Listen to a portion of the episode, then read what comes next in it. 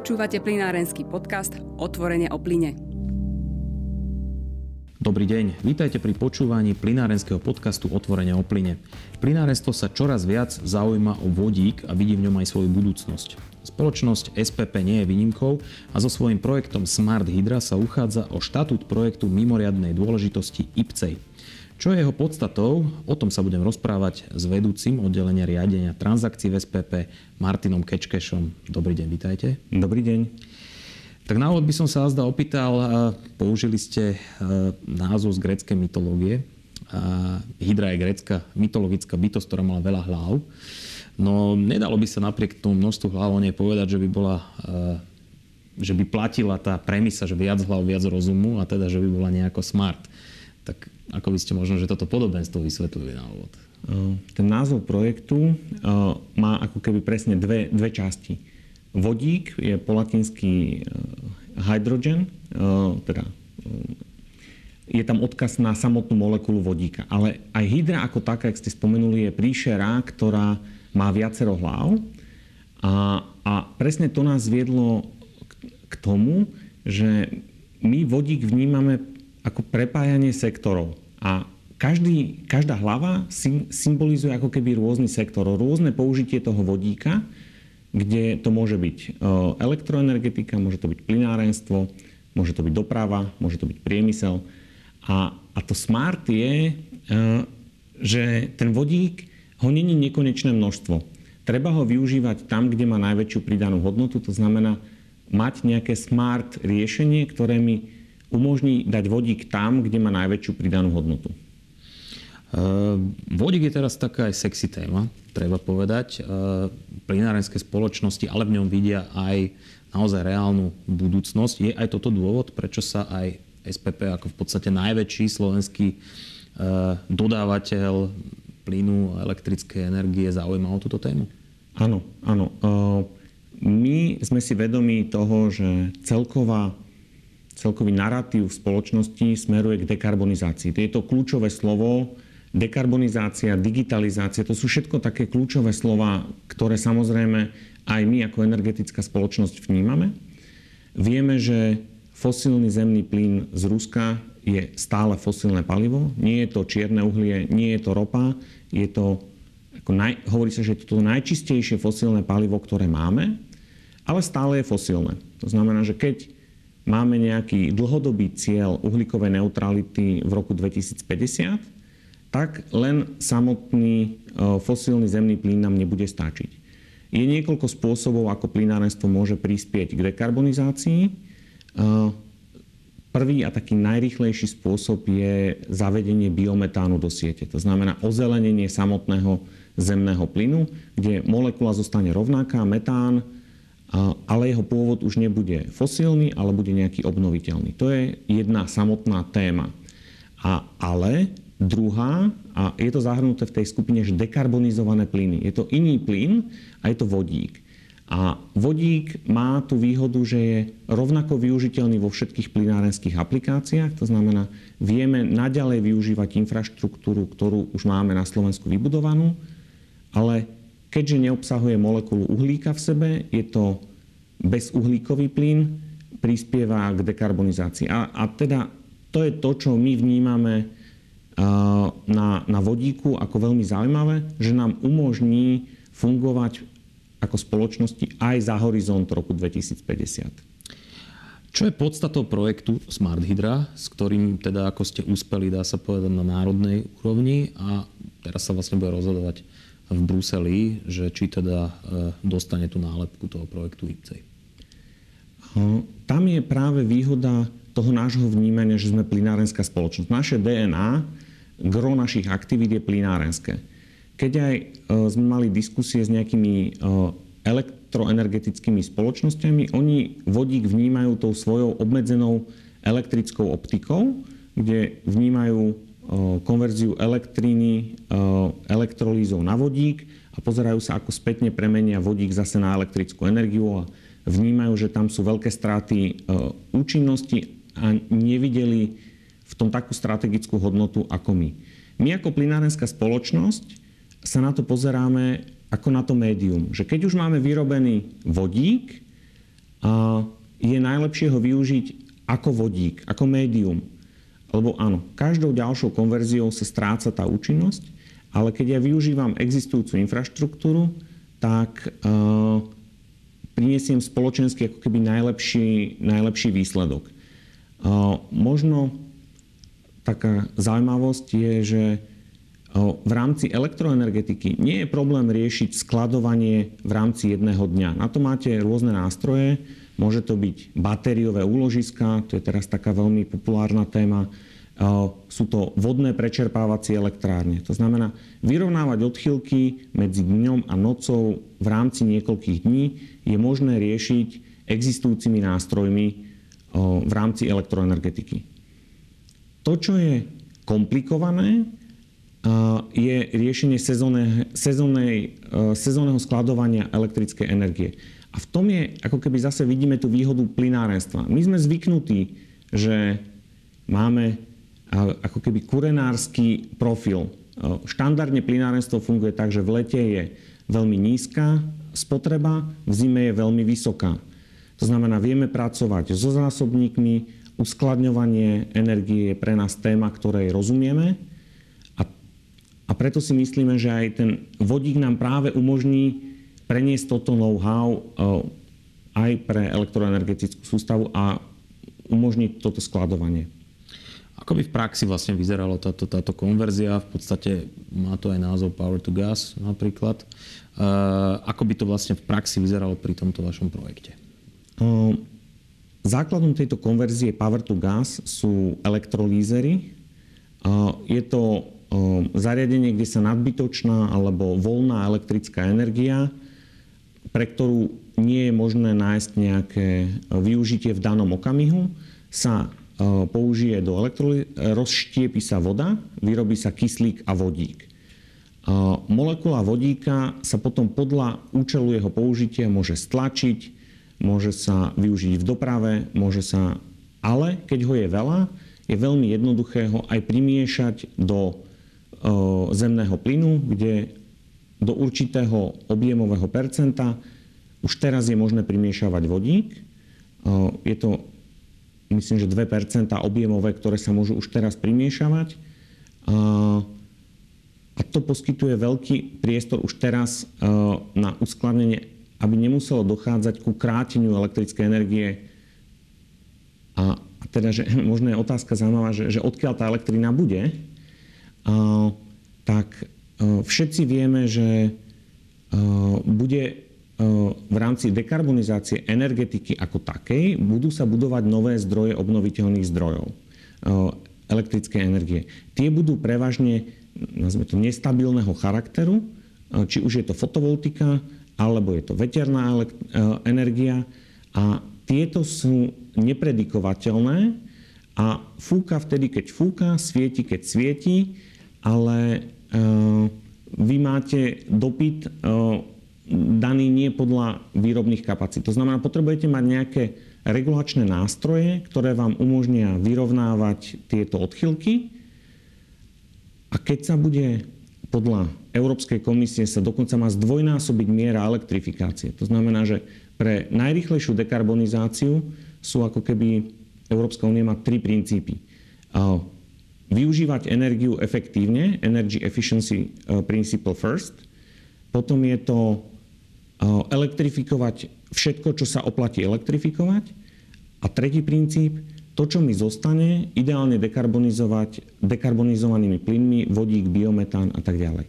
To znamená, že pri tom náraste elektrifikácie, kde Európska únia hovorí až o zdvojnásobení miery elektrifikácie, to znamená, potrebujeme aj nové zdroje.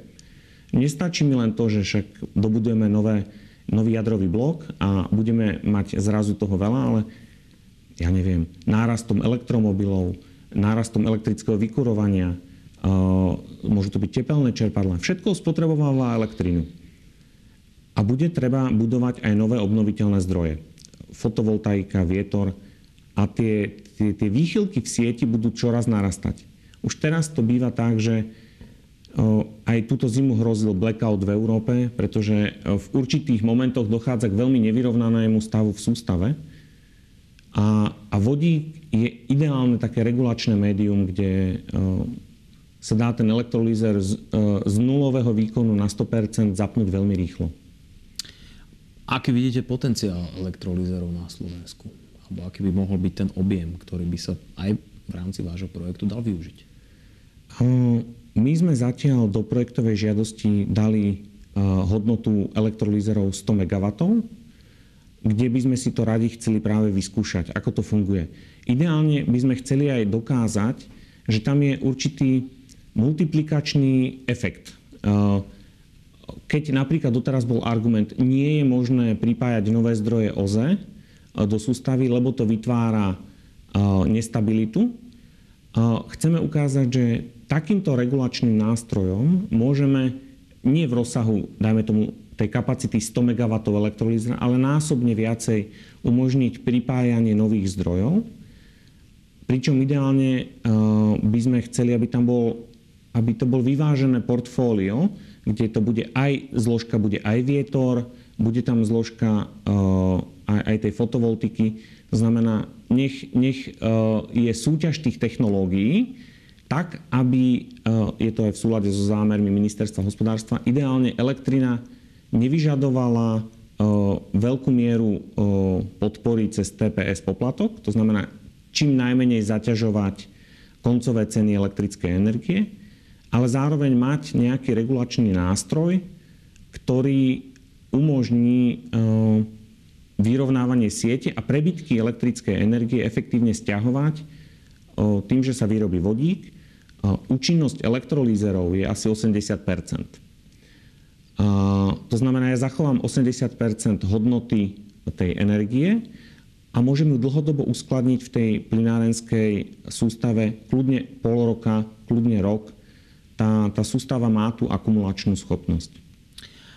To znamená, že ak tomu dobre rozumiem, ten, dá sa povedať, ten prvotný projekt, keď hovoríme o tých 100 MW, by bolo niečo možno také menšie, obmedzené, kde by sa vlastne vyskúšalo, či sa to dá urobiť akoby širokospektrálne, dá sa povedať na veľkej ploche. Správne to chápem. Áno, potvrdzujem. A je to aj jeden z cieľov, prečo vlastne Európska únia podporuje tieto IPC projekty, tieto Important Projects of Common European Interest, pretože v nich vidí, že po otestovaní majú, oni tomu hovoria, že spillover effects, že sa to dá, dá sa to rozšíriť, je to škálovateľné, je možné to aplikovať na nové trhy. To znamená, keď sa to overí, nazvime to, že v stredoeurópskej e, krajine, nie je problém takýto istý mechanizmus replikovať aj v Čechách, v Rakúsku, ktoré majú presne ten istý problém, eh, alebo teda tieto krajiny Európskej únie budú riešiť tie isté problémy. Dekarbonizácia sa týka všetkých krajín, nárast podielu OZE.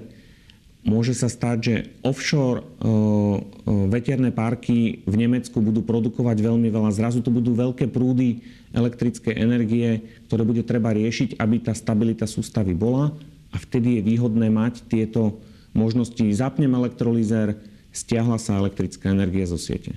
Máte už vytipované možno nejaké územie, miesto, oblasť, e, kde toto budete realizovať? Uh, toto nie je projekt, ktorý sme schopní spraviť úplne sami. Uh, v rámci uh, nadvezovania kontaktov máme kontakt so, s Technickou univerzitou Košice, ktorá je jeden z nepriamých partnerov projektu Smart Hydra je to spoločnosť VUE a tieto spoločnosti práve nám pomáhajú identifikovať to elektrikárske know-how, kde by bol vhodný bod pripojenia takéhoto veľkého elektrolízera. Aké by bolo spôsob jeho fungovania, koľko hodín do roka by vedel fungovať. To znamená, myslíme si, že máme na to aj dobrých partnerov, s ktorými to vieme pripraviť tento projekt, aby bol zmysluplný. A okrem, nazme to týchto elektrických partnerov, plánujeme spolupracovať, keďže jadrom toho projektu je, nazme to ten smart dispatching, to, tá smart logika, ktorou má ten systém fungovať, ktorý má vyhodnocovať, kedy sa oplatí vyrábať elektrická energia, kedy sa oplatí vyrábať vodík, za akých podmienok a ako ho využívať, či v doprave, či v priemysle tak e, sme nadviazali spoluprácu aj s IT developerskou spoločnosťou Unicorn Systems, ktorá by nám práve pomohla s dizajnom toho dispečingu, tak, aby to riešenie bolo funkčné a zmysluplné. Aké sú milníky tohto projektu? Časové možno? Ako ste povedali, zatiaľ sme prešli slovenským kolom.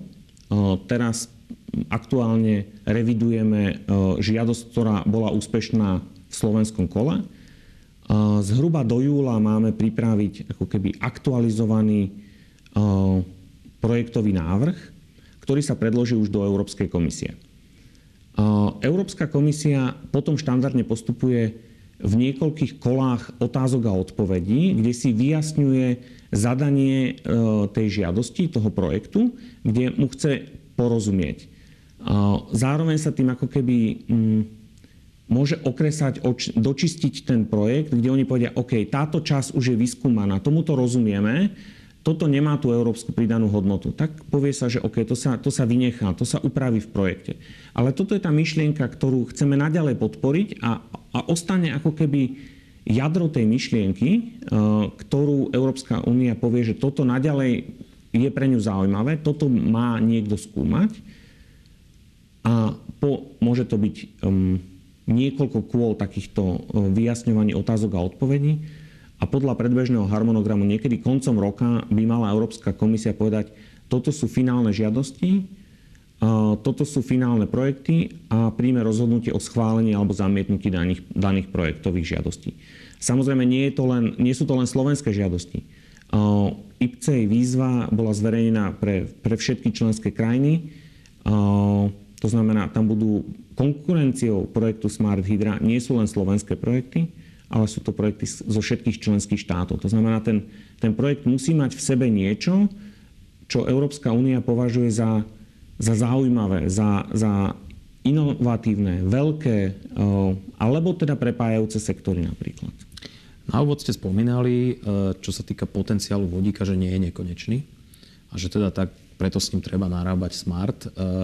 V ktorých oblastiach si myslíte, že by jeho využitie mohlo byť také naj, efektívnejšie, respektíve najdôležitejšie? Klasický sektor, ktorý sa hovorí, je doprava, pričom sa ale tým myslí primárne ťažká doprava. Samozrejme sú aj osobné autá s pohonom na vodík, ktoré ale majú veľmi silnú konkurenciu batériových elektromobilov.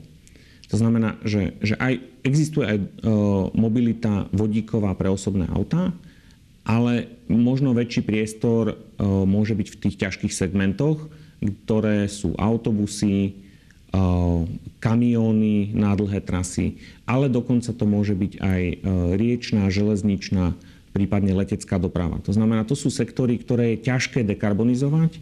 K dnešnému dňu sú z 99% závislé na ropných produktoch a Európska únia silne tlačí smerom na podporu alternatívnych palív, čistých alternatívnych palív. A, tam si myslíme, že výhľadovo sú, sú len tri čisté technológie, ktoré sa, myslíme si, dlhodobo presadia.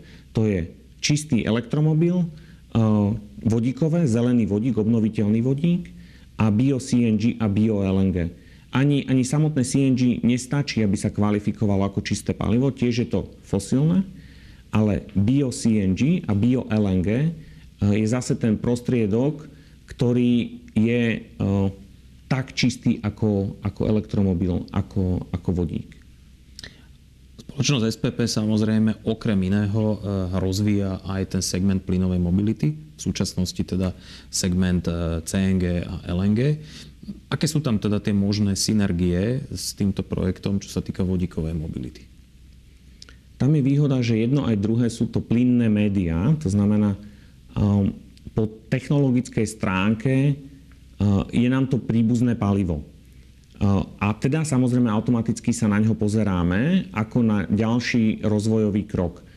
Uh, kolegovia riešia projekt Fuel CNG, ktorý má priniesť palivo LNG na Slovensko. A teda okrem teda týchto na báze zemného plynu palív je vodík ďalší prirodzený krok a samozrejme smeru, sledujeme všetky výzvy, ktoré e, sa venujú vodíkovej mobilite a aj pripravujeme projekt, e, voláme ho Multifuel stanica, práve ktorá prepája e, tieto čisté paliva. Elektro, CNG aj vodík. A myslíme si, že to je, to je koncept, ktorý je zmysluplný. To znamená, že bude na Slovensku ako keby na jednom mieste si možné vybrať, že či si chcem dobiť elektromobil, respektíve načerpať e, buď teda CNG, LNG alebo vodík. Tak? Áno, to by bol, to je zámer projektu a dúfame, že sa nám to takto podarí presadiť. A ako je to ďaleko? Je to možné, že už v tomto roku niečo také bude? Lebo minimálne viem, že minister hospodárstva hovoril o nejakých vodíkových staniciach, ktoré by už mali byť tohto roku hotové. Uh, tie výzvy, ktoré zatiaľ sa hovoria, ktoré by mohli byť tento rok, chápem ich skôr ako demonstračné, ako ukážkové. Tak, takáto kombinácia väčších palív už vyžaduje mm, detálnejšiu prípravu. Je to aj rozpočtovo vyššie nákladové ako len nejaká demonstrácia. Ale myslíme si, že koncom roku 2022 by takýto multifuel koncept na Slovensku reálne mohol byť. To znamená, že povedzme rok a pol e, by mohli byť tie kompletné prípravy a koncom budúceho roka by tu takáto stanica mohla stáť. Možno ešte, keď, sa, keď sme sa rozprávali, keď ste sa ma pýtali, e, že kde sú tie účely použitia, tak doprava ale nie je jediný spôsob e, využitia vodíka netreba prehliadať aj sektory, ktoré už dnešnému dňu vodík využívajú. Vodík je, e, je komodita, ktorá sa už dnešnému dňu vyrába, ale štandardne sa vyrába zo zemného plynu. Vtedy sa to označuje niekedy buď ako šedý, alebo, alebo teda e, fosílny vodík. A využívajú ho hlavne rafinérie, železiárne, e, výroba hnojív. Takže vodík tu už dnešnému dňu je a to sú aj sektory, ktoré sú možno mm, odberať, ako možní budúci odberatelia aj zeleného vodíka. To znamená toho obnoviteľného. Takže jedna vec je doprava, jedna vec sú priemyselné aplikácie a potom e, ešte veľký priestor vidíme aj v teplárenstve ako takom. Na Slovensku je veľmi dobre vybudovaný systém centrálneho zásobovania teplom, ktorý tiež musí zvyšovať svoj podiel e, OZE a obnoviteľných zdrojov energie. A jeden zo spôsobov, ako to môžu dosiahnuť, pokiaľ fungujú na báze zemného plynu, že majú vybudované zariadenia na báze zemného plynu, je e, nakupovať si biometán alebo e, zmes s vodíkom. To znamená, že vodík tiež umožňuje znižovať emisnú stopu toho vstupného paliva, ktoré ten to zariadenie na výrobu tepla môže využívať. To znamená, do, dochádza ako keby k ozeleneniu toho plynárenstva ako takého, čo je v súlade s tými dlhodobými cieľmi uhlíkovej neutrality. Môže sa stať, že pre, nebude to dávať zmysel používať vodík úplne že plošne, kde by ho mal ako keby každý rodinný dom do niekoľko percent, lebo by sa rozriedil práve ten efekt, kde má najväčšiu pridanú hodnotu. Tam možno treba povedať ešte jednu vec, že vodík do, do tých niekoľkých percent je úplne bezpečný. Výrobcovia kotlov už teraz hovoria, ktoré majú v domácnosti a sparujú zemný plyn, už teraz sú pripravené na zmesi vodíka zhruba do 20 to znamená, z hľadiska bezpečnosti koncových zariadení si myslím, že ten vodík nie je žiadnym ohrozením. Hoci áno, molekula vodíka je najmenšia, aká existuje, je, je to najľahší, je, je výbušný, má, má, má iné vlastnosti. Napriek tomu tie zariadenia, ktoré sú dneska na trhu, už sú pripravené pracovať so zmesou vodíka zhruba do 20 a viem, že výrobcovia kotlov aj pripravujú zariadenia, ktoré sú tzv. úplne hydrogen ready a v určitom momente bude možné zmeniť tú palivovú základňu zo zemného plynu na vodík s relatívne veľmi malou úpravou na tom koncovom zariadení. Ďakujem veľmi pekne za vaše odpovede a zaujímavý rozhovor. Hostom plinárenského podcastu Otvorenie o plyne bol vedúci oddelenia transakcií spoločnosti SPP Martin Kečkeš. Ďakujem. ďakujem a do počutia pri ďalšom podcaste. Počúvate plinárenský podcast Otvorenie o plyne.